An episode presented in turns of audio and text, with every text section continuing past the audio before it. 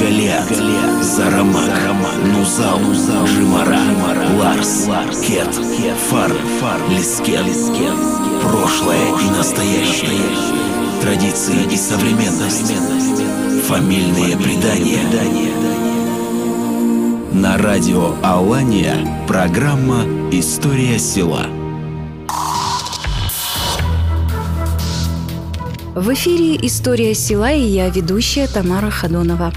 Сегодня побываем в одном из красивейших ущелий высокогорного Кавказа – Трусовском – Непонятно почему, но Трусо долгое время относили к одному из малопосещаемых уголков Кавказа. Оно считалось недоступным для туристов. Как писали о нем ученые-исследователи, это ущелье богато всем, что может привлечь внимание человека. Быстрые реки, многочисленные минеральные источники, красивая природа, альпийские луга, пастбища, архитектурные памятники разных эпох. И все это Трусовское ущелье. Одно из ранних известий о Трусовском ущелье или Тершигоме принадлежит грузинскому царевичу Вахушти, который писал еще в XVIII веке, что Трусо разделяется на три речных ущелья, в которых всего 24 аула и живут в них выходцы из туалетии. Однако собранные североосетинскими учеными материалы свидетельствуют о том, что в современном Тершигоме живут потомки выходцев не столько из Туалгома, сколько из других обществ. По преданиям, Тершигом заселялся трижды, и трижды его население вымирало из-за страшных эпидемий. По неполным данным, эпидемии чумы и неурожаи отмечены на Кавказе с 14 по 16 века 31 раз. Естественно, беды и лишения влияли на демографическую ситуацию в Тершигоме. В какие-то времена отдельные поселения Трусовского ущелья вымирали полностью. По сведениям ученых, в Тершигоме жили уже в VI веке, хотя не исключено, что жили тут и раньше. Об этом свидетельствуют археологические находки. По мнению некоторых ученых, если и попадали в Закавказье, то только через Трусовское ущелье.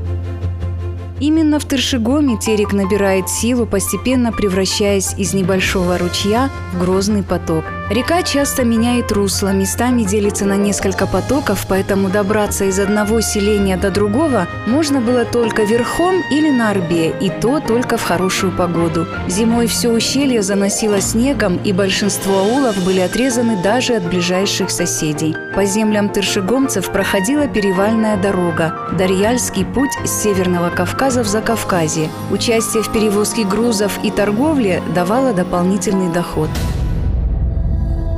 Самое главное культовое сооружение всего Трусовского ущелья – Таранжелос. Упоминание о нем есть и в нартовском эпосе. Напомню, что после смерти одного из главных нартовских героев Батраза Бог три слезы уронил на тело героя. После этого духи смогли похоронить Батраза в Софийском склепе, а слезы Бога скатились на землю и в тех местах, где они упали, встали три святилища – Таранжелос, Мыкал-Габарта и Реком. Расположен Таранжелос на краю высокой горы в одном из аулов Тершигома, Харатехау, и хорошо виден на большом расстоянии как с берегов Терека, так и Суатиси. Последняя волна миграции осетин в Тершигом, положившая начало современному населению ущелья, приходится на 16-18 века. Самое большое селение у входа в Трусовское ущелье – Коби. Именно здесь делали сыр, который был известен по всей России еще до революции. За него вручали местным крестьянам золотые и серебряные медали, скупали оптом. В одном из домов селения Абай-Техау даже сохранилась серебряная медаль, на которой написано «Всероссийская общая сельскохозяйственная выставка в Харькове, 1887 год а присуждена была медаль кобийскому сыру, изготовленному Шаот Гаевой, урожденной Дзахоевой из Куртатинского ущелья. Интересно, что на летних пастбищах сыр изготовляли мужчины, консервируя таким образом молоко, и даже считается, что именно осетинским чабанам принадлежит приоритет изобретения кефира, который образуется от специальных кефирных грибков. А из оставшейся после сыра сыворотку готовили острый рассол для хранения сыра.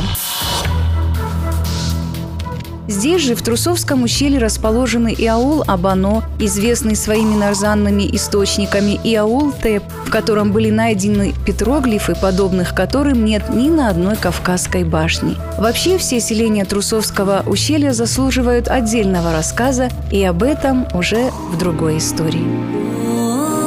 Даргавс, Галиат, Зарамак, Нузал, Жимара, Ларс, Кет, Фар, Лискет, прошлое и настоящее, традиции и современность, фамильные предания. Программа «История села».